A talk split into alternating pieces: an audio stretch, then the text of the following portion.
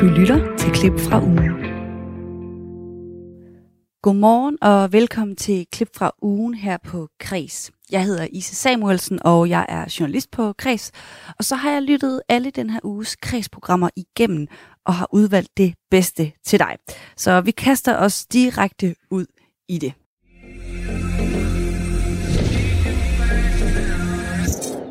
Hvis jeg skal vælte Oliver Bauer, er det nødt til at være et vildt sted. Og der findes ikke vildere end Falsledekro.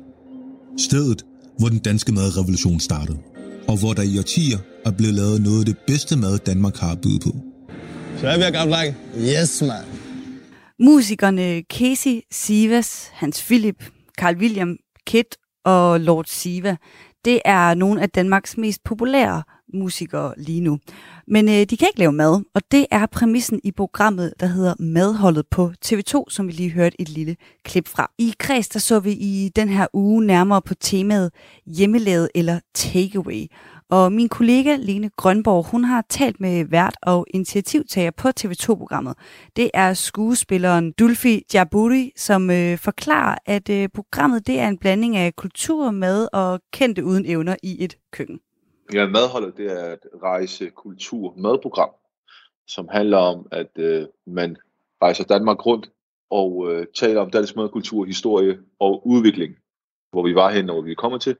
Og så det humoristiske element, det er, at jeg har mine, øh, mine venner med, som ikke har særlig meget forstand på mad. Og så ligesom skoler dem igennem nogle af de dygtigste kokke, i, øh, som kongeriget har. Mit navn er Dulfi. Jeg er skuespiller, og jeg elsker mad. Det her er min ven Oliver. Du kender ham måske som Casey.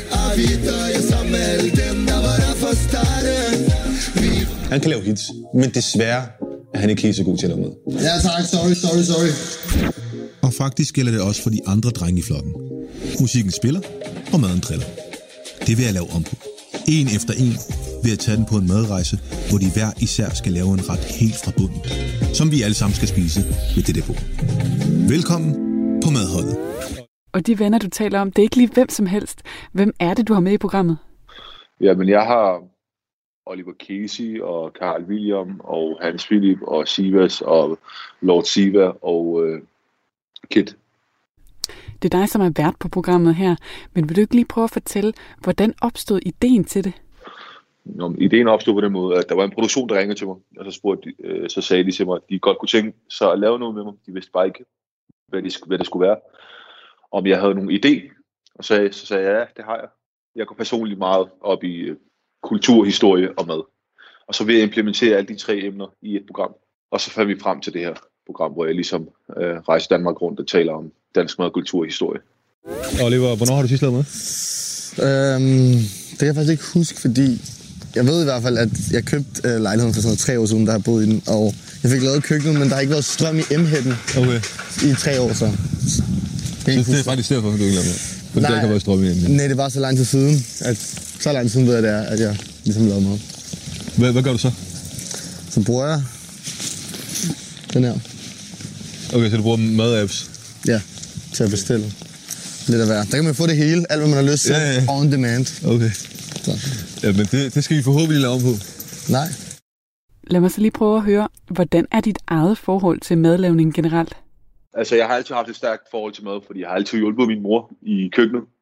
Hun er, hun er en øh, kokke-entusiast, om du vil. Så jeg har altid været, øh, jeg har været morstreng, så jeg, jeg hjælper altid med at bage og med at skære grøntsager og med, med at udvikle og skabe forskellige retter. Så øh, siden jeg har været en, en lille knægt, der har jeg været øh, god i køkkenet. Senere hen har jeg så arbejdet i restaurationsbranchen, hvor den, hvor den virkelig tog fart, hvor det blev mere avanceret. Og så efterfølgende så har jeg brugt en hel del, en hel del tid øh, og penge på, øh, på øh, gastronomiske oplevelser og restauranter osv. Hvad var din egen største oplevelse i forbindelse med udsendelsen? Er der sådan noget, der nu står stærkest frem for dig? Bare de færdigheder, man, man har udviklet, i, i, imens man har du ved, rejst Danmark rundt og, og set og rørt de forskellige ingredienser og talt med de meget dygtige øh, øh, kokke, som vi havde med at gøre. Øh, ja, og så være med til at, til at, at, at, at skabe de retter, som, øh, Nogle af dem er meget komplicerede, og andre er, er meget, meget lette. Vi skal posere nogle æg. Ja. Det, der er vigtigt i en posering, vi har lidt øh, vand over, det er sådan lige under kogepunktet. Vi snakker øh, 95 grader. Og så skal man have eddike i, for ellers så kan ægget ikke samle sig. Det vigtige er at sætte øh, cirkulation i, fordi æggeviden ligesom skal samle sig omkring øh, æggeblommen. Hvad gør jeg så her? Tag så lige bare den af sådan der. Bare. Ja, så kan du se, så det vigtige er, at der skal være hvide omkring hele blommen. Det var der. Det var der, så det er perfekt. Jeg vil gerne sige, Kasper, jeg synes, at øh, dit arbejde er fucking sejt. Jeg føler mig som en toårig, der skal lære noget. Altså, det er som om, jeg lige har lært at tale igen. Jeg synes, det er meget tydeligt, når man ser serien, at øh, de fleste musikere, de kender ikke lige helt til det her med at lave med. Men der er altså alligevel noget i den kreative proces, som vækker genklang hos dem. Og jeg synes lige, vi skal prøve at høre et lille klip her, hvor Casey han beskriver passionen som drivkraft. Men det, det, er vi enige om, at det er fedt at se folk, der er passionerede, som gør det, de er passionerede omkring? Øh, ja, ja, og det er det. Jeg føler, at, at det er det, der er fedt ved at se ham være ham, og, og jeg kan være mig. Fordi at når jeg synes, ting er spændende, så håber jeg da, at min arbejdsproces er lige så spændende for folk at følge med i. Fordi jeg synes, at det er spændende. Og indviklet for den sags skyld. Ja, eller bare, du ved, at, ja, eller at den er givende for dem på en eller anden måde, fordi de kan se, at jeg synes, at det er spændende. Og det var sådan, jeg havde det med ham. Den her sammenstilling mellem musik og mad, var det noget, du bevidst arbejdede med i konceptet? Jeg tror, det var det noget, der opstod øh, organisk, øh, fordi det er mere eller mindre samme nerve. Altså det med at finde ingredienser, sætte dem på bordet, finde ud af, hvad virker, hvad virker ikke, hvordan øh, sammensætter man. Det er lidt ligesom at lave et beat eller skrive en sang. Eller udvikle en karakter, hvis, øh, hvis man skal tage udgangspunkt i, i, i skuespil og, og kunst generelt. Nu har du lavet det her program, øh, men du er også, som du lige nævner, skuespiller. Hvad er dit program i den næste tid? Hvor kan vi se dig hen næste gang? Jamen, øh, der er en DR-serie, som kommer til marts, som hedder Min Kamp, skrevet af en øh, kvinde, som hedder Anna Jul, og hun spiller så hovedrollen, eller vi deles faktisk om hovedrollen. Øh, hun spiller en øh, skizofren og bipolar person, som du ved, gerne vil belyse det med, øh, med psykisk sygdom i vores samfund, og at det skal tages alvorligt, og så bliver det pakket ind i, i tragisk humor, om du vil. Hun er selv øh, skizofren og bipolar, og hun har selv skrevet øh, manuskriptet og selv spiller hovedrollen i den. Og den kommer ud til marts på øh, dr.dk. Det sagde altså Dulfi Jaburi, som øh, talte med min kollega Line Grønborg. I programmet der talte Maja Hall også med Judith Køst, der er direktør i organisationen Madkulturen. Hvis du vil høre det interview, så skal du bare finde kreds fra i tirsdags, og det kan du finde der, hvor du henter dine podcasts. I mandags der kunne Maja Hall i kreds fortælle solstrålehistorien om, at Museum Lolland Falster det er et af de få museer, som har haft øh, en stigning i besøgstallene det sidste år. Et år, som ellers sådan generelt må betegnes for at have været et øh, katastrofeår for de danske museer. Organisationen Danske Museer de har netop offentliggjort en ny undersøgelse, som viser, at 2020 for de fleste museer det er blevet et hårdt og kritisk år. Og størstedelen af museerne, de har faktisk mistet mere end en tredjedel af deres gæster. Så derfor fik Kreds i tirsdags besøg af Flemming Just, som er bestyrelsesformand i ODM, som er organisationen Danske Museer. Maja Hall, hun spurgte ham, hvad, hvordan situationen overordnet den ser ud hos de danske museer lige nu. Jamen, den er jo temmelig rolig i øjeblikket, i og med, at vi har holdt lukket nu i snart to måneder og har udsigt til i hvert fald minimum en måned mere, og det kan sagtens være, at vi kommer til at holde lukket helt frem til, til påske, så det er over tre måneder. Øh, og øh, det øh, kommer så selvfølgelig på et tidspunkt, hvor der for mange ikke er øh, så travlt øh, normalt på den her tid af året, men for andre er det slemt ubelejligt, fordi man har planlagt store udstillinger. Øh, men der er, øh, man glæder sig forfærdeligt meget til snart at komme i gang igen. Men, men det er en lidt anden stemning, end, end der var sidste forår, hvor vi også øh, jo blev kraftigt nedlukket. Hvordan er der en anden stemning nu? Jamen, i sidste forår, der stod vi over for en fuldstændig ny situation, og vi anede jo ikke, om vi var købt eller solgt. Øh, der var ingen hjælpepakker på, på plads, og øh, ville vi gå øh, mere eller mindre konkurs, de fleste af os. Øhm, og det kæmpede vi jo en hel del med, og det lykkedes også at, at få, få det uh, på plads igen. Men vi må også sige, at der på det tidspunkt var en stor øh, energi i at prøve på at skabe noget, noget andet, øh, noget digitalt indhold, fordi øh, det var forår, og folk var egentlig, øh, jeg har sagt, kampberedte til at, at skabe noget nyt. Øh, der er ikke helt det samme, der sker nu her i vinterperioden. Det er mørkt, og rigtig mange er hjemsendte. Og vi går egentlig bare alle sammen og venter på, kommer den vaccine og ikke snart, kan vi dog ikke snart få lov at, åbne. Så øh, jeg ser ikke, at vi hverken i museumsektoren eller kultursektoren som helhed, øh, der er ikke øh, helt så mange initiativer. Og det er ikke øh, for at sige, at der er, at folk er desillusioneret eller ikke tror, men der er mere en afventning af, jamen sådan ser det altså ud, og vi bliver nødt til lige at vente til, at øh, vi får lov af statsminister Mette. Ja, det lyder som om, at de har slået lidt mere koldt vand i blodet, end man ser i andre steder i, i øh, kulturbranchen. Vi har i sidste uge fortalt om, om øh, de danske teatre, der er virkelig utålmodige, fordi de står og mm. øver sig på forestillinger, de ikke ved, om bliver til noget. Og her for et kvarters tid siden kunne jeg også se en historie fra SF, der, øh, der skriver, at de er bekymrede for øh, sommerens festivaler. Eller det er DR, der skriver det. Ja. Og, og de kalder minister Joy Mogensen i samråd, fordi de simpelthen siger, at vi, vi mangler nogle, øh, nogle, nogle klare klare øh, udmeldinger på, på området, altså hvornår får kulturen lov at åbne. Men der er museerne lidt mere okay med at hive i bremsen mm, og gå helt i stå, eller hvordan? Nej, jeg vil sige, det, det, det er meget differentieret rundt omkring i landet. Ja, okay. Altså det, der er det gode ved det, det er, vi kender trods alt nu, der er ro på i forhold til, at vi har, vi i det mindste ved, at der kommer en lønkompensation øh, for dem, det er relevant for, og der kan komme lidt andre kompensationsordninger. Men øh, derfor kommer det jo voldsomt ubelejligt i forhold til, at langt de fleste museer øh, har jo planlagt øh, noget op til påske og andre ting i foråret. Øh, altså det er jo de store øh, tidspunktet, hvor man åbner nyt, det er fra påske og, og frem. Øh, kan man det? Giver det mening? Kommer der, får man lov til at være mere end, end 10 eller 20 eller, eller 50? Øh, det sætter nogle voldsomme begrænsninger selvfølgelig, og, øh, og det vil også være for mange. Kan det svare sig at åbne?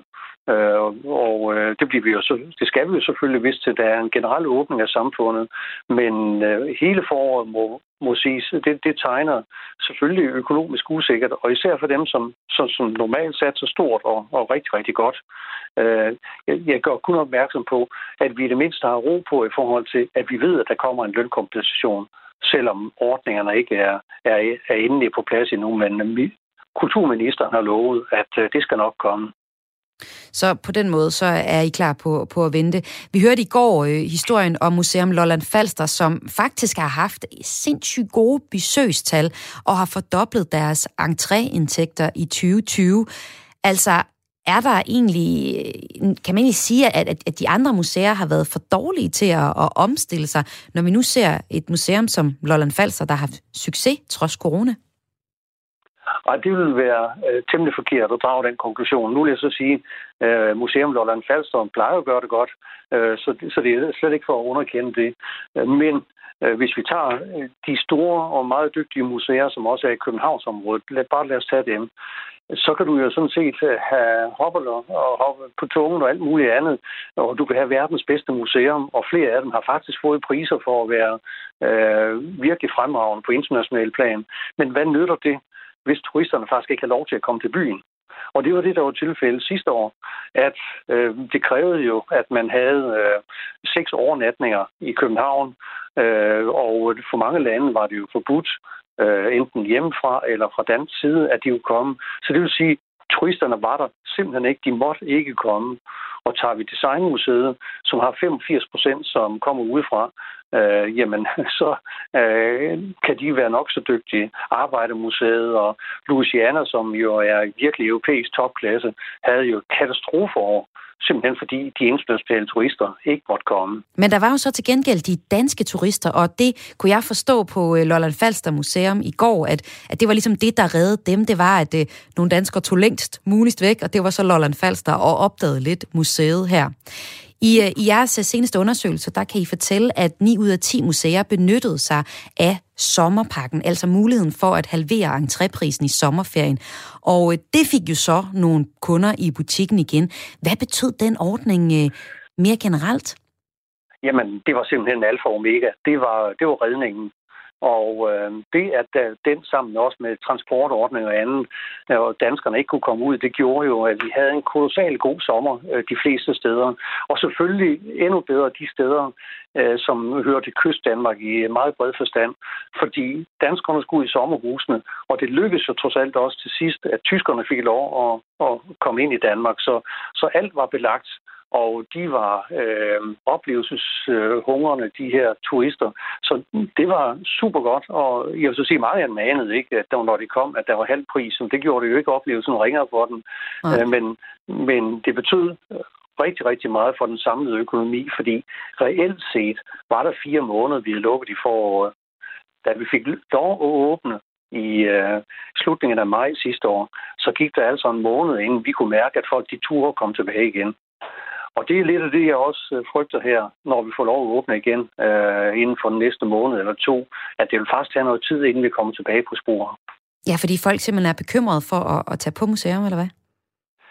Ja, generelt øh, ikke bare museer, fordi altså, vi har ekspertudvalg, som siger, jamen, øh, museer og biblioteker, det er faktisk nogle af de steder, man, man mest trygt kan tage hen på, når mm. nu skal til at genåbnes, fordi der er velordnede forhold, og man kan blive vant til at takle situationerne, og det er jo ikke sådan, at folk de normalt står og puster hinanden i nakken på et museum. Mm. Så, øh, så vi er nogle af dem, hvor vi mener, når det kommer til, at der kan genåbnes noget mere, så vil vi gerne have det, vi kalder en differentieret åbning, at museerne står i første række. Det, det er vi klar til. Men jeg må så også sige, at øh, vi skal regne med, at det tager noget tid inden publikum, og det er jo også, det kan være det ældre publikum, at de øh, tør og, og bevæge sig mere frit ud i samfundet, fordi man vil have den her vaccine. Inden, øh, inden vaccinen er der, så får vi ikke normale tilstande på besøgsstederne. Det sagde Flemming Just, bestyrelsesformand i ODM, organisationen Danske Museer. Her på Kreds, der har vi samlet et stærkt hold af kulturagenter. Det er syv forskellige danskere, som er fordelt rundt i hele landet, og som vil anbefale dig og mig de bedste kulturoplevelser der, hvor de bor. Vi kan kalde det en lille lokal guide, som øh, præsenterer os for nogle af de oplevelser, som vi måske ikke finder ud af, at der er selv. Og i den her tid, hvor de fleste kulturtilbud jo er lukket ned, ja, så tillader vi altså at kan man sige, udvide kulturbegrebet en lille smule. I den her uge, der var det kulturagent fra Midt- og Østjylland, det er Mathilde Reinicke, som bor i Skanderborg, der tjekkede ind hos Maja Hall. Velkommen til, Mathilde. Tusind tak skal du have. Hvad øh, går du egentlig og, og bruger din øh, coronanedlukning øh, på? Og jeg sidder herhjemme alene i mit parcelhus i Skanderborg og skriver speciale og drømmer om, at jeg kunne få lov at tage på uni. Men, men jeg, jeg render rundt herhjemme og, og skriver speciale i mit studie kulturhistorie. Okay, det lyder lidt ja. tungt, men du har været ude og opleve lidt for os. Hvilken øh, ja. oplevelse vil du gerne anbefale til øh, vores lyttere i den her uge? Jamen, jeg kunne, godt, øh, jeg kunne godt tænke mig at anbefale at komme lidt ud, fordi som sagt, så sidder jeg også selv inde og er ved at blive helt kuk. Øhm, så vi fandt på for et par uger siden at køre lidt væk fra Skanderborg, hvor vi bor, og for at se noget andet på en gåtur. Og, øh, og vi besluttede at køre til Silkeborg. Mm. Øhm, og Silkeborg er jo kendt for søerne og den dejlige natur, og, og derude der ligger alle mine sø, som, øh, som har en, en vandrerute på 4,2 km, som vi, som vi så brugte en times tid, måske lidt mere på, på at gå rundt om. Okay, og Almin Sø, det er Almin Sø ved Silkeborg? Ja, lige ja. præcis.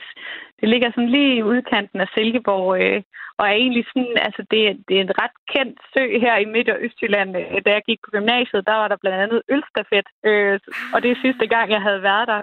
Men med den her gang var det så med min dreng på halvanden og min mand, øh, at, at vi mødtes med et vennepar og gik en øh, corona-safe øh, tur sammen, for lige sådan at, at se lidt andre mennesker. Okay. Men sidst mm. så var det så en ølstafet rundt om, ja. rundt om søen. Ja. Er det den, der, der går ud på, at man skal bunde en kasse øl? Ja, lige præcis. Ja. Man skal løbe rundt om søen. Og jeg vil lige sige disclaimer, jeg var ikke med, men jeg hættede på nogle gutter. Ja, ja, ja, ja, det siger det, du, Mathilde. Ja, nej, det kunne jeg slet ikke. Øh, det, det kunne jeg ikke øh, både løbe og drikke det, men jeg kunne i hvert fald sagtens gå en tur rundt. Det, det, det duer jeg til. ja, faktisk den her legendariske øh, ølstafet, det er også noget, der er filmatiseret i øh, ja, filmen Druk, som jeg har været kæmpe succes sidste år. Ja. ja. Men lad os lige se på Almin Sø ved Silkeborg, som faktisk er en af Danmarks reneste søer. Var, kunne man se det på den, da du kom til den? Altså, nu, øh, det var tirsdag for to uger siden, og det var virkelig dårligt vejr. Okay. Det må jeg indrømme. Det var sådan rigtig regnvejr. Ja. Men altså, ja, altså, det, det er et dejligt område. Altså, både søer og skov og, og sti omkring er enormt øh, velholdt og flot. Øhm, og, og dufter dejligt. Det er også nogle gange, man kan komme ud til søer, der simpelthen bare lugter, øh, som om det har været en gammel affaldsplads. For eksempel Skanderborg Sø, her hvor jeg bor. Øh, men der er almindeligt sø, det, det tager sig ret flot ud. Ja, og så er det noget med, at der også er en øh, ret flot bro der.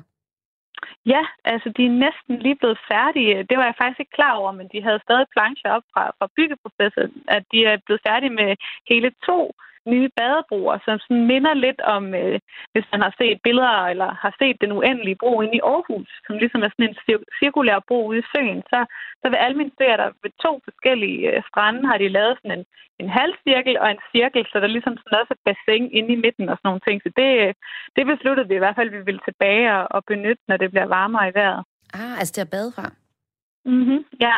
Og så var der ligesom øh, lavet små huse med toiletter og skabe, og man kunne sidde og grille og sådan noget. Det var blevet enormt pænt. Og, og det, på de der plakater stod der, at de var blevet færdige øh, forholdsvis for nylig. Så det er nok derfor, jeg ikke har set det før. Mm. Men øh, det er jo altså noget, som rigtig mange nok vil blive glade for, fordi mange har taget øh, vandreskoene på og kommet ud i, i naturen for at ja, opleve sådan noget som, som det her. Så det er jo bare en rigtig dejlig, ny, glædelig ting, som man kan, kan bruge. Jeg læste faktisk, at salget af vandrestøvler støvler har slået alle rekorder. Er, er det også noget, du har øh, fordybet dig i, altså komme ud og, og vandre?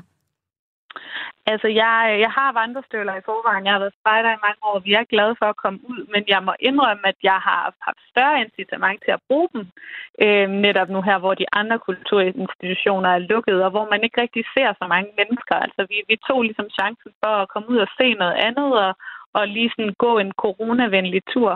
Øhm, og og det, det, har, det er sådan en positiv ting ved corona, at, at vi er blevet lidt bedre til at tage, tage initiativ til at komme ud og gå. Øh, det må jeg faktisk indrømme, ja. Det kan jeg ikke fuldstændig genkende til. Jeg er til gengæld rigtig dårlig til at finde på andre gåture end den samme. Jeg bor i Aarhus, så jeg går ned i Marcelisborg skov hver eneste gang. Samme rute ud og hjem. Men det her, det er jo øh, en, øh, et forslag til et andet sted. Hvis man bor i, øh, i, ja, i køreafstand fra, fra Silkeborg, så kan man altså tage en tur til Almin Sø. Det er i hvert fald dit øh, forslag. Er det alle, der vil synes, det er fedt at tage en uh, tur til Almin Sø? Altså, alle, der synes, det er rart at gå, først ja. og fremmest. Det er jo 4,2 kilometer, og er man ligesom begyndt at gå rundt om søen, så fanger øh, fælden jo, altså der er sådan en rigtig fin parkeringsplads der, hvor vi startede ud, men man skal jo hjem igen. Men jeg vil sige, sådan stigningsmæssigt og sådan nogle ting, altså der, der vil de fleste kunne være med. Nu gik vi med en klapvogn, og det kan være hårdt, og vores dreng var også med og sådan noget, ikke? Men, men vi så ligesom alle aldre, og stierne er sådan godt brede. Øh, der er et par få steder, der ligger der ligger rødder og sådan nogle ting, øh, som var lidt mudret, men, men jeg synes bestemt, at det er sådan almen, øh, almen øh, lige, hvad hedder det, godt for alle, eller hvad man skal sige. Det, det er ikke sådan ekstremt høje stigninger, som man skal have bjergetrøjen. Altså, det er okay. helt almindeligt, ja. og og, og den, de folk, I mødte, er det nogen, der sådan ligesom er en del af den her søkultur, som jeg ved, du kalder det? Altså, øh, jamen, altså, en søkultur er, er jo lidt sådan noget, der jeg tænker findes her omkring, hvor vi bor. Øh, den her del af, af Jylland, hvor at vi, vi tager bare ikke særlig meget til havet. Altså, jeg tror, det er, sådan, det er måske sådan en Vesterhavs-ting eller sådan noget ting. Altså, her omkring, så tager man tit til en sø. Øh, altså, der ligger så mange, og det er ligesom en anden gåtur, der er mere ro på, og øh, der er ikke sådan så mange elementer i spil, der blæser og sådan nogle ting. Og, og dem vi mødte, det var ligesom øh, en mor, en datter, et barnebarn, eller et kærestepar, eller et vennepar. Vi mødte også en børnehave i, øh, i øh, refleksveste, der sad og spiste en madpakke og sådan nogle ting. Ikke? Så det, der var ligesom sådan en stemning af, af en søndagsudflugt på en tirsdag, på en eller anden måde. Sådan. Mm. Og øh, du har taget den her kulturoplevelse, vælger vi altså lige at kalde den, med her i Kreds i dag øh, som vores øh, kulturagent i, øh, i Midt- og Østjylland, og vi skal have den anmeld, anmeldt til sidst. Altså, du har selvfølgelig valgt den, så jeg tænker, at dit udgangspunkt for at tage dig ud var, at det nok kunne være en god oplevelse. Men mm. alligevel, så prøver vi lige at se, om du ikke kan give det, øh, en lille anmeldelse af Almen Sø og den her rute rundt om søen på en skala fra 1 til 6. Hvad vil du give turen? Jamen, den får seks stjerner, der er ingen tvivl. Okay. Det, er simpelthen, altså, det, ja. er, ja, det, det tror jeg altså, det er en sø, der er værd at besøge. Og, øh, og jeg kan allerede nu, jeg er selvfølgelig også, øh, jeg var også glad for at komme ud. Altså, det er nok også øh, med til at og, øh, og, øh, vippe den derover, men jeg synes simpelthen, det var en fin oplevelse, og, og jeg kan stærkt anbefale at tage en coronagåtur derude. Øh, man kan sætte sig og tage en madpakke med på vejen og sætte sig ved en bænk eller et eller andet. Og, og i hvert fald også huske det til sommer og, og besøge de fine broer og tage en badetur. Det, øh, det er et godt sted. Sådan lød det fra Mathilde Reinicke, som altså er kulturagent i Skanderborg. Disney de begrænser adgangen til racistiske klassikere. Det er en øh, historie, vi efterhånden har behandlet flere gange her på Kreds. Der er abekongen Kong Louis eller kraverne i Dumbo. De er eksempler på en karakter, der i en Disney-film måske bliver, er blevet sat lidt under lup i den seneste tid. Men Weekendavisens udlandsredaktør Anna Libak, hun har meldt sig på banen i debatten. For hun synes, det er forkert at begrænse til racistisk indhold. Hvad med den stereotype fremstilling af handicappede Quasimodo i klokkeren fra Notre Dame? Eller det fokus, der er på de meget, meget smukke, men også meget tynde prinsesser i Disney-film? Maja Hall, hun tog en snak med hende om problematikken. Hvad vurderer du er årsagen til, at Disney slår ned på lige præcis racisme i deres bagkatalog? Jamen, jeg kunne godt start, tænke mig at starte med at slå fast, at, øh, at jeg anerkender jo ikke, at der er tale om øh, racistisk indhold. Når du bringer junglebogen som eksempel, ja. jamen, hvad ser børn og voksne på, når de ser det? De ser en orangutang, King øh, Louis, der danser rundt og er god til at synge. Og øh, jeg synes ikke, det er oplagt, at man så tænker, at det er jo nok en racistisk øh, stereotyp på en afroamerikaner, at der danser en orangutang rundt i en jungle. Altså, hvem er det, som han mener om? Er det Obama? Er det Kanye West? Er det Kamala Harris? Altså, jeg mener faktisk, at, at det i sig selv er en racistisk påstand, at, øh, at det skulle være øh, racistisk over, øh, overhovedet. Når det er sagt, så, øh, så er svaret på dit spørgsmål jo, at det, som du også selv sagde tidligere, øh, er de voldsomme protester, der har været efter George Floyds øh, død i, i, i maj i Minneapolis, hvor han jo øh, blev aflivet, kan man sige, af hvide betjente, og det udløste øh, voldsomme protester. Efter det så har øh, det ansporet mange amerikanske selskaber herunder øh, Disney til at øh, og, øh, fremstå mere progressiv på racismespørgsmål. Ja, og det de helt konkret gør, det er så at begrænse indholdet. Først så kom der en disclaimer op, hver gang at de havde en film, som de anså, med, der havde øh, racistisk indhold, og senere hen, det vi hørte i sidste uge, det er så, at børn under 6 år med en børneprofil profil på den her streamingtjeneste ikke kan sætte en film, som for eksempel Dumbo på. Dumbo, det er en film fra 41, der handler om øh, elefanten med store ører. Det er ikke flyveører, der er årsagen til, at filmen begrænses. Det er en gruppe kraver, som Dumbo møder, det er dem her. Did you ever see an elephant fly?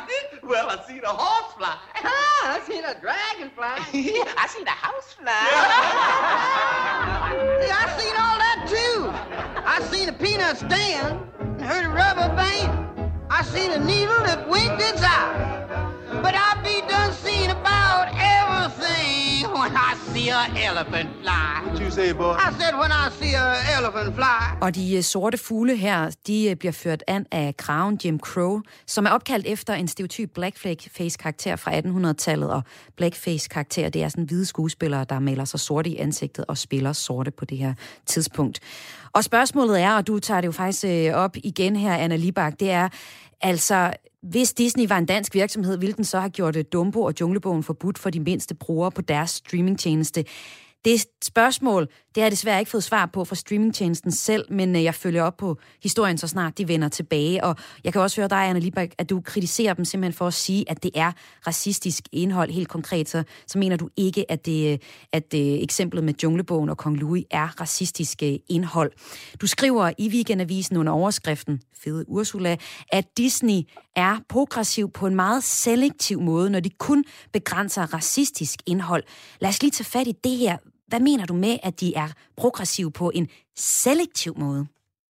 Jo, altså hvis, hvis jeg lige må få lov til at svare øh, på det med Dumbo, fordi nu nævner du selv Dumbo, ja, og der ja, stiller ja. selv sig lidt anderledes, fordi øh, Jim Crow, som kraven hedder, ja. jamen han hedder jo øh, Crow, fordi han, han er en, en krav. Mm. Øh, det hedder, det, Det hedder Krav jo øh, på engelsk. Men når det hedder Jim Crow, så refererer det jo også til de racesegregeringslove, øh, som var i kraft i USA helt op til 60'erne. Og derfor kan man sige, at, at, øh, at Disney har mere ret i, okay. at, at der er øh, den konnotation. Men det kunne man jo have ændret ved at kalde ham Tim Crow. Så ja. Tim Crown. Men, men det, det vil efter min mening have været en bedre udgang på det, end at man stempler filmen som racistisk, og alle, der så sidder og siger, at den skal have en dårlig smag i munden over øh, at se den. Men øh, spørgsmålet om, kunne Disney være endnu mere progressiv, hvis det skulle leve op til sine egne øh, høje moralske standarder? Ja, det kunne man absolut, fordi vi kan jo bare tage junglebogen. Altså Baloo, bjørnen, han er fed og meget nydelsessyg. Det er jo en stereotyp, som siger, at fede mennesker, jamen de tænker kun på at, øh, at hygge sig og fede den af. Ikke? Øh, det, det kunne man sandelig også godt sige øh, var en ubehagelig måde at anskue øh, folk, der vejer for meget på. Så kan du tage den lille pige, som Mowgli ser ved floden til aller, aller sidst. Hvorfor skal hun have så store øjne? Hvorfor skal hun være så tynd? Øh, om livet og være så utrolig yndig. Hvad er det for et kvindeideal at påtvinge små piger? Så, så det, jeg skrev min kommentar om, det var jo ikke, at Disney skulle gå i gang med at slagte hele bagkataloget, for det synes jeg ikke, de skal. Jeg synes, at Disney skal erkende, at det er en rigtig dårlig idé at begynde at slå øh, fortiden i hovedet med nutidens normer. Så skulle de i stedet koncentrere sig om at lave nogle film, hvor man ikke kan gætte, hvem helten er øh, fremover, alt efter hvilken hudfarve og, og køn øh, og alder og så videre, som, øh, som, som helten har. Men Anna Libak, er det som udenlands, udenlandsredaktør, hvor du også beskæftiger dig jo rigtig meget med det amerikanske kultur og samfund, er det et klassisk amerikansk træk, det her med at sige, vi må hellere være better safe than sorry, så vi sætter simpelthen en disclaimer på, der hvor vi ser, den største problematik er, og det vælger de så at vurdere, det er, det er racisme. Nej, øh, det er det desværre ikke, vil jeg sige, fordi man taler meget om amerikansk kulturimport til Danmark, men sagen er, at øh, identitetspolitiske kampe sandelig også raser herhjemme. Må jeg minde om, at Hansen Is har besluttet at, øh, at droppe sin is Eskimo, at Nationalmuseet har sagt, at vi bruger ikke længere øh, ordet øh, Eskimo i vores udstillinger.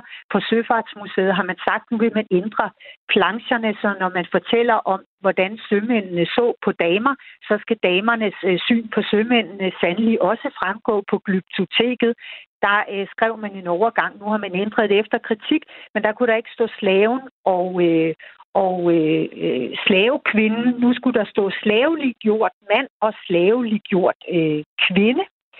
Øh, jeg tror, eksemplerne er legio. Altså, jeg kommer bare med de eksempler, der bare lige nu rinder mig øh, i hu. Ikke? Så, øh, så, så den kamp raser også herhjemme. Det kan godt være, at lige præcis øh, spørgsmålet om, øh, om, om afroamerikanere ikke står højst på den danske dagsorden, men det står dog ikke længere nede, end at den allerstørste demonstration, vi overhovedet har haft i hele den her coronatid, det var øh, da efter George Floyds død, da 15.000 øh, mennesker de øh, protesterede mod øh, diskrimination af, af sorte i Danmark, i København. Mm. Okay, så du kan egentlig se, at de, de samme øh, ting vil vi gerne diskutere herhjemme. Lige her til sidst, Anna Libak, øh, udlandsredaktør på Weekendavisen. Du siger så, egentlig burde Disney Plus, efter din personlige holdning, slet ikke sætte nogen disclaimer op og faktisk lade os se alting. De burde i stedet for at kaste deres øh, energi på de øh, film, de laver fremadrettet. Og her fremhæver du den seneste film, Sjæl, der er øh, blevet lanceret og kom øh, frem på Disney Plus. Det er en film, der handler om en højskolelærer, der længe har drømt om at optræde med jazzmusik. Han får endelig sin chance for at optræde, men en ulykke betyder, at hans sjæl bliver adskilt fra hans krop. Hovedpersonen her, det er en, øh, en sort figur, som spiller jazzmusik. Hvorfor er eksemplet med sjæl her et eksempel på, at Disney er i den, på den rette vej? Anna Libak til sidst.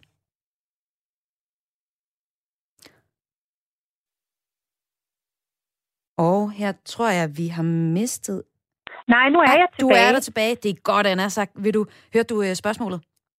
Jamen, jeg tror, at du var ved at sige, at, var... øh, at jeg sagde, at Disney sådan set øh, har allerede gjort noget ved sagen på ja. en konstruktiv måde. Ja, med sjæl. Nemlig, at de, ja, med sjæl, fordi sjæl jo portrætterer en sort jazzmusiker, der øh, i, det sted, vi alle sammen kan sætte os. Altså det, der er det fine ved den film, det er netop, at han er der ikke som sort, han er ikke hovedperson som sort jazzmusiker. Han er der bare som menneske. Sådan så alle øh, hvide, alle gule og alle røde også kan sætte sig i hans sted. Den handler ikke om en sort mand. Den handler om et menneske.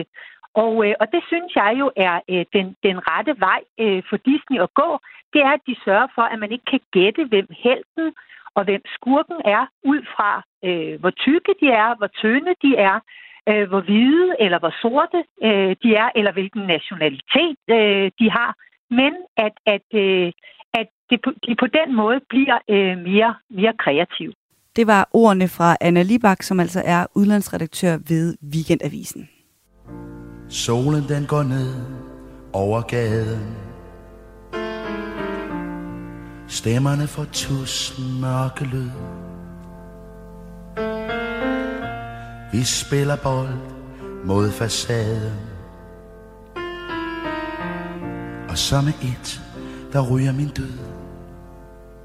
Og Florida, ja. Og Celestine De siger, hvad skal du have, min dreng? Jeg siger det bedste til mig og mine venner. Yeah, I onsdags der handlede kreds om fællessang, om Kim Larsen. Fordi bogen Kim Larsen, Spørgsmål til fællesskabet, den er netop udkommet, og i den forbindelse, der talte Maja Hall med Jørgen Jeppesen, som var Kim Larsens manager. Og Maja spurgte ham blandt andet, hvad fællesskabet betød for manden, som vi alle sammen kender med den store mund med det store smil.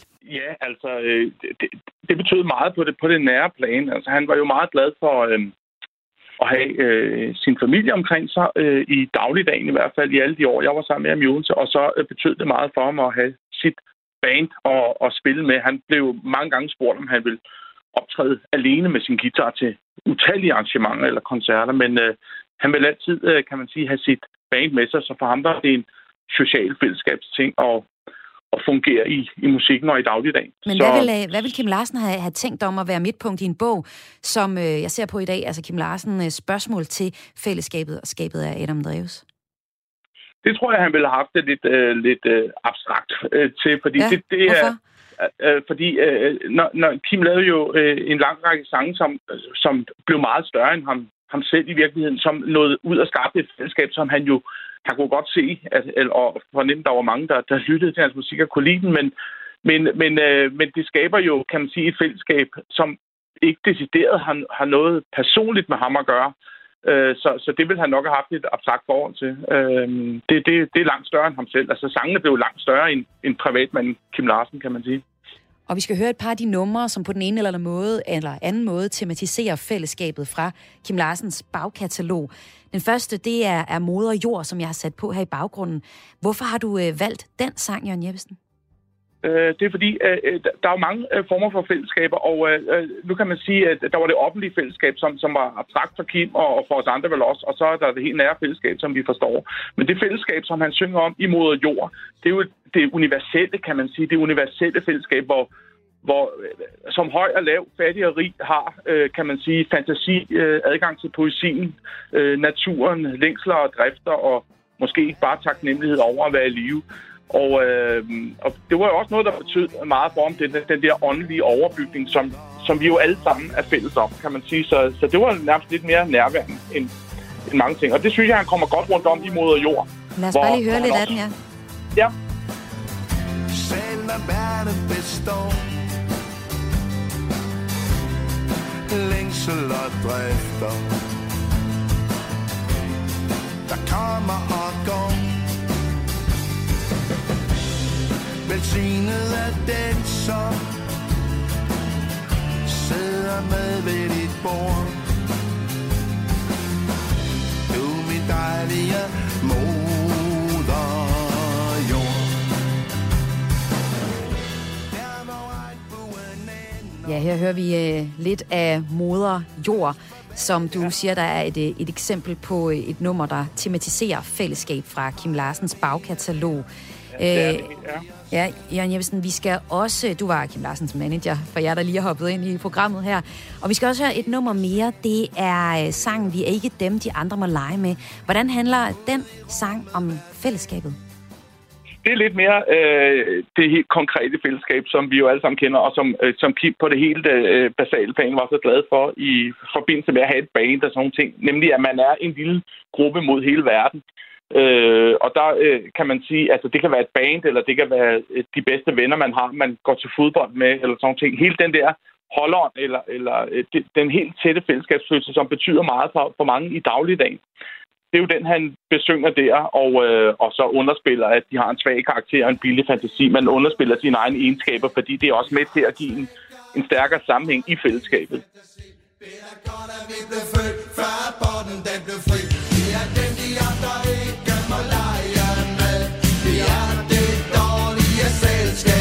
Vi har en svag karakter og en billig fantasi.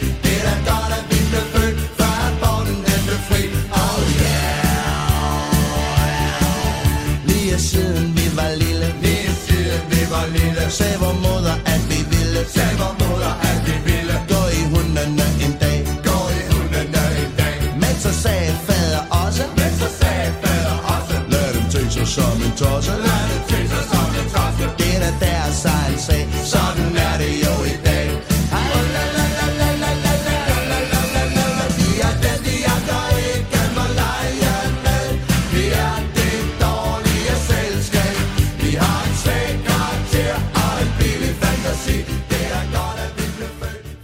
Det sagde Jørgen Jeppesen, der altså var manager fra Kim Larsen, da han levede. På Kreds, der har vi startet en, øh, en bogbrevkasse. Flere og flere de er nemlig begyndt på, eller har genoptaget øh, det med at læse bøger under coronanedlukningerne.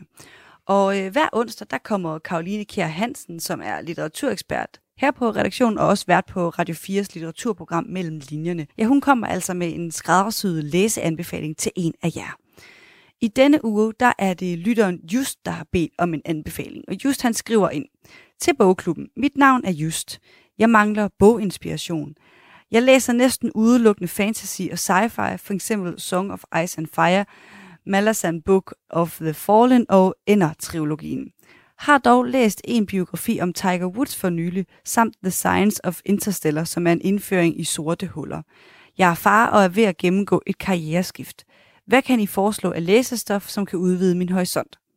Og en anbefaling, det, det fik han altså, og måske den også falder i god jord hos dig. Det første, jeg hæfter mig ved, det er det her med karriereskiftet. Nu havde vi sidste gang også en lytter, der skrev ind omkring det her med at være far. I øvrigt meget tankevækkende, at det primært er mænd, der skriver ind i brevkassen. Hvorfor? So far. Jamen, det er fordi, at kvinder statistisk set læser mere end mænd. Hmm. Øhm, så det er jeg bare positivt overrasket overfor. Men altså, jeg hæfter mig ved karriereskiftet, fordi jeg forestiller mig, at der må være nogle tanker forbundet med det på den ene eller den anden måde, især når man netop er far måske, eller jo skal forsørge sin familie, øh, være med til det i hvert fald. Øhm, og så hæfter jeg mig også ved øh, de her genrer, han nævner, fordi at han øh, nævner jo fantasy og sci-fi, øh, som er sådan det, jeg vil betragte som det mest sådan magiske inden for, for litteraturens genre. Og så samtidig så nævner han nogle, nogle øh, dokumentariske bøger, som jo sådan er altså virkelighedsnære. Så på den måde er han lidt i yderpolerne, rent genremæssigt. Øhm, og det sidste, jeg hæfter mig ved, det er det her med, at han spørger, om vi kan udvide hans horisont. For det vælger jeg sådan at fortolke, at det både kan være genremæssigt og i forhold til det tematiske. Okay, men så er jeg jo spændt på, hvad, hvad skal han læse? Han skal læse den her øh, lille satan, som øh, jeg har taget med i dag, der hedder Dobler, er den norske forfatter Erlen Lowe. Den er fra 2004. Du står med armene Ja! over hovedet. Det er en af mine yndlingsbøger, må jeg ikke lige se den? Jo, det må du i hvert fald. Glæde. Den har jeg grint så meget, at det er seriøst en bog, jeg kunne læse, og så kunne jeg sådan, altså, altså klasse mig på låne af grin, mens jeg Jamen, den er virkelig humoristisk. Helt vildt sjov. Men hvorfor er det, at just han skal læse præcis den her bog, udover at jeg synes, den er fantastisk? Jamen, jeg vil også lige sige, jeg synes også, at den er fantastisk. Og han skal læse den, fordi at jeg netop gerne vil udfordre ham i forhold til det genremæssige. Ja. Fordi at den, øh, det er jo skønlitteratur, det er hverken fantasy eller noget dokumentarisk på nogen måde. Øhm, det er fiktion, det her, men den er netop skrevet enormt humoristisk, og den er lille, og den er let, og så er den en del af en trilogi, som øh, just jo også har læst, øh, hæftet jeg mig ved i det, han skrev ind. Så på den måde er det et godt sted at starte, hvis han skal begynde. Jeg tror, den er meget let spiselig. Og så handler den også om en far, der... Øh, Altså, han foretager ikke et karriereskifte, det vil jeg sige, sådan lige at sætte den på hovedet, i hvert fald ret brutalt. På den måde, så kan han måske sådan tænke, at det, den situation, han er i, øh, den er ikke, han er ikke helt så langt ud af skide, som Dobler er, Andreas Dobler. Men Andreas Dobler er altså hovedpersonen i, i bogen her, Dobler, og han øh, beslutter sig simpelthen for at flytte ud i en skov uden for Oslo. Hans familie bor inde i Oslo, og han flytter derud for ligesom at stå af det her hamsterhjul. Altså han kan mærke, at der er noget galt med sit liv, og der bliver han øh, venner med Elgen Bongo. Øhm, og det der er, altså, det er jo sådan lidt absurd, det der sker. Så man kan sige, det tager lidt tingene på spidsen. Men jeg tænker, at øh, der må være nogen samme på en eller anden måde sammentrækninger mellem øh, Andreas Dobler og så just her de tanker, som der må være i forbindelse med et såkaldt karriereskiftende, når man lige er blevet far. Ja, så måske også det her med, at just er vant til at læse øh, fantasy, fordi bogen er realisme, men måske det er ikke magisk realisme, men der er det her med, at han bliver venner med, hvad er det, en, en hjort eller en elg? Eller Det er en elg, ja, det er bongo. En elg, bongo, ja, som, øh, som er, det er jo ret absurd. Altså, Mm. det er der, man ligesom godt ved, at, at vi er lidt langt ude, og så, ja, så hvis jeg husker rigtigt, så, så bygger øh, Dobler en øh, totempæl til at ære sin far. Så han har mange øh, re- refleksioner, mens han er herude Ja. i skoven, og noget af det er sådan lidt til, til et kald over mod fantasy-genren. Det kan man godt sige. Jeg tænker i hvert fald, at det er et godt sted at starte for ham, hvis han skal prøve at bevæge sig lidt uden for de genrer, han er vant til. Ellers der ligger den her godt midt imellem. Og øh, det er jo ikke bare et karriereskift, men et sceneskift, Dobler har, har brug for i den her øh, bog. Han vender på mange måder tilbage til naturen for at kunne finde sin egen natur som menneske i det her accelererende samfund. Hvad er det egentlig et tilbagevendende emne i, i litteraturen, det her med at tage ud Ja. i naturen? Ja, det er det. Man kan godt sige, at Dobler her skriver sig faktisk ind i sådan en række af bøger, som netop portrætterer, at mennesket vender tilbage til naturen, som vi så allerede helt tilbage i 1800-tallet med Henry David Thoreau, der skrev øh, Skovene. Og så øh, har vi også set det med øh, Into the Wild, som jo også øh, portrætterer en mand, der ligesom flytter ud. Men de, man kan sige, at de eksempler, de er sådan lidt mere ekstreme. De flytter langt ud i skoven. Her der er Dobler lidt mere sådan moderne og flytter bare lige ud i, i skoven uden for Oslo, som er en kæmpe hovedstad jo. Lad, lad os lige prøve at fortælle om de, de to andre eksempler her. For eksempel Into the Wild. Det er noget, der også er en, en, en bog, der også er blevet film, filmatiseret, som jeg Lige kan huske, jeg har set. Og her har vi en, øh, en baseret på en rigtig hændelse med en mand, der, er- der flytter ud i Alaska. Lige natur. præcis. Lige præcis. Og han, han øh, flytter ud og finder sådan en... Øh, det er, jo, det er jo sådan en stor k- bil, øh, altså stor van, som han øh, bosætter sig i, og der er også en el, som han parterer, som han spiser, men det er jo, ender han desværre med at blive, blive syg af. Men, men, vi, men øh, altså, vi har jo netop set det her med, at eller jeg tænker i hvert fald, at Dobler er et eksempel på, at man kan, man kan bruge for at flytte ud, og så komme tilbage igen, som vi også ser, han gør i bind 3, øh, at, at nogle gange så skal der det der sceneskifte til, for at vi lige kan se tingene lidt klarere. Så hvordan adskiller Dobler sig fra, fra andre af de her klassiske historier om at, at give alt op og flytte ud i naturen? At for det første, så flytter han jo ikke så langt ud igen, kan man sige. Han er ligesom ret tæt. Han er stadig familiefar, har kontakt med sin kone og sin, øh, sine børn og civilisationen i det hele taget. Øhm, og så vender han også tilbage i, øh, i bind 3, der hedder øh, Ende er nær. Så øh, på den måde, så, øh, så, så øh, kan man sige, at der er en anden form for fortsættelse, end vi har set i tidligere værker. Altså lige til sidst, jeg kan, jeg kan huske, at øh, jeg var så glad for den her bog, at jeg gav den til min far i julegave. Han synes, den var elendig. Nå, åh oh, nej. Men min far læser heller ikke noget fantasy, og jeg tror faktisk også, at min far han synes, det var lidt, det var lidt åndssvagt med den her, med humor i det. Er der nogen, altså nu, du ved jo ikke, hvem min far er, men er der nogen, som man ikke skal give dobler til? Jeg tror, hvis man øh, virkelig, virkelig synes, at livet det er lidt hårdt, så tror jeg næsten, det kan være provokerende at læse en, der sætter tingene så meget på spidsen.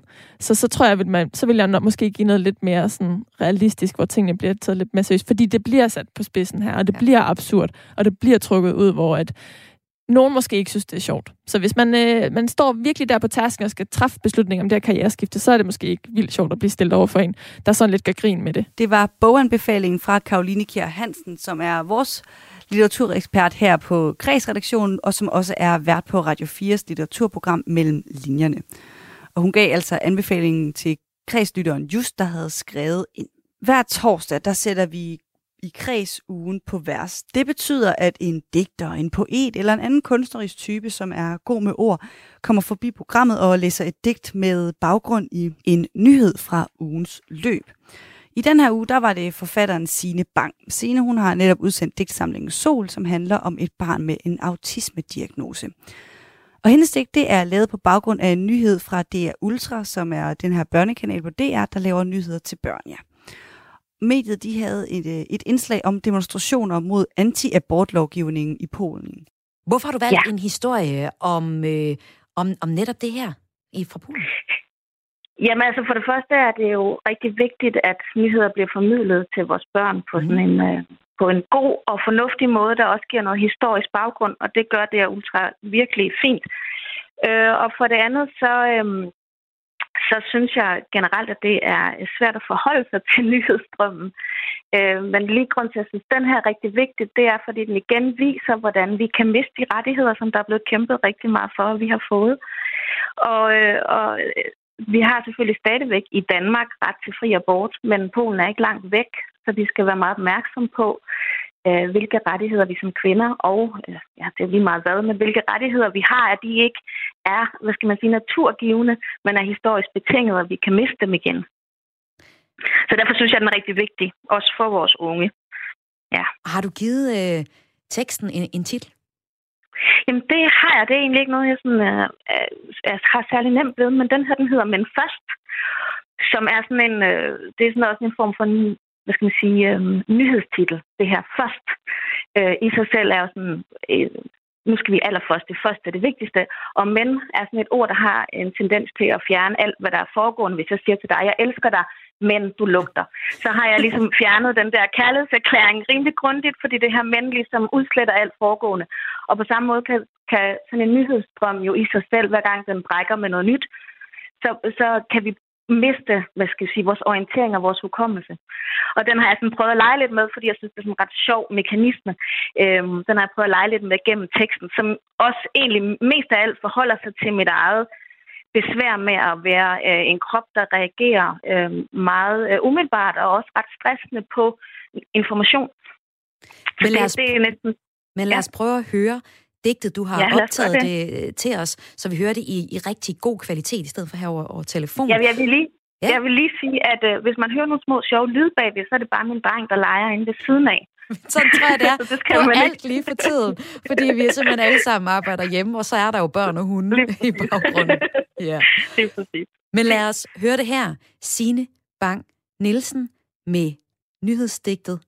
Men først. Første gang jeg var med bussen efter coronanedlukningen i marts, så jeg TV2 News på skærmen. Jeg havde ikke set eller hørt nyheder i mange uger. Der var noget om corona og dødelighed. Jeg læste den lille bjælke tekst og fik hurtig puls, uro. Jeg måtte regulere.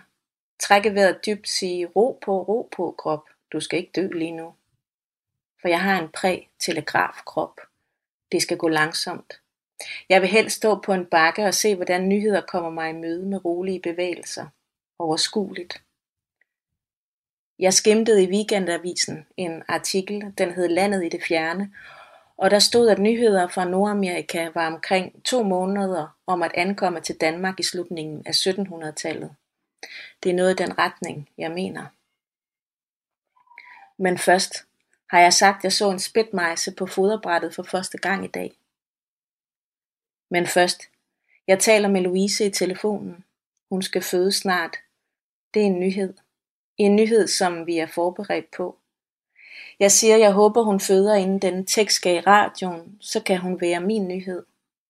Hun griner og siger, at jeg sikkert skriver en anti-nyhedstekst. Hun kender mig. Det glæder mig, at nogen kender mig sådan. Men først, vi så nyheder i dag i hjemmeskole, eller vi ser nyheder hver dag i hjemmeskole. Det er ultranyt. Inge fortalte os om demonstrationer i Polen. Hun sagde, i Polen er der rigtig mange, der er vrede på regeringen lige nu. Politikerne har netop lavet en lov, der gør det endnu svært at få en abort, hvis de er blevet gravide og ikke vil have barnet. Jeg er glad for, at det er ultranyt. Hvem, hvad, hvorfor? Enkelt. Det er trygt. De forklarede os for et par uger siden om den nye coronamutation, at den ikke er mere farlig end den gamle. Jeg kunne se, de beroligede mit barn. Jeg kan mærke, de beroliger mig. De er lige nu de ekstra ansigter i vores hus, Inger og Jonas. Men først, Zalando havde en plakat hængende i mit buskur i sommers, hvor der stod, vi skal nok komme til at kramme igen. Og på billedet stod to smukke mennesker og krammede. Jeg blev meget rørt af den plakat. Det var ordene for forfatteren Sine Bang, som øh, har sat denne uge på vers. Det var alt, hvad jeg havde til dig i denne omgang. Husk, at du altid kan finde alle kredsprogrammerne i deres fulde længde, der hvor du henter dine podcast. Og vær også lige opmærksom på, at vi har fået både et nyt sendetid og en ny dag, så det vil sige, at nu sender kreds alle ugens dage fra 14 til 15.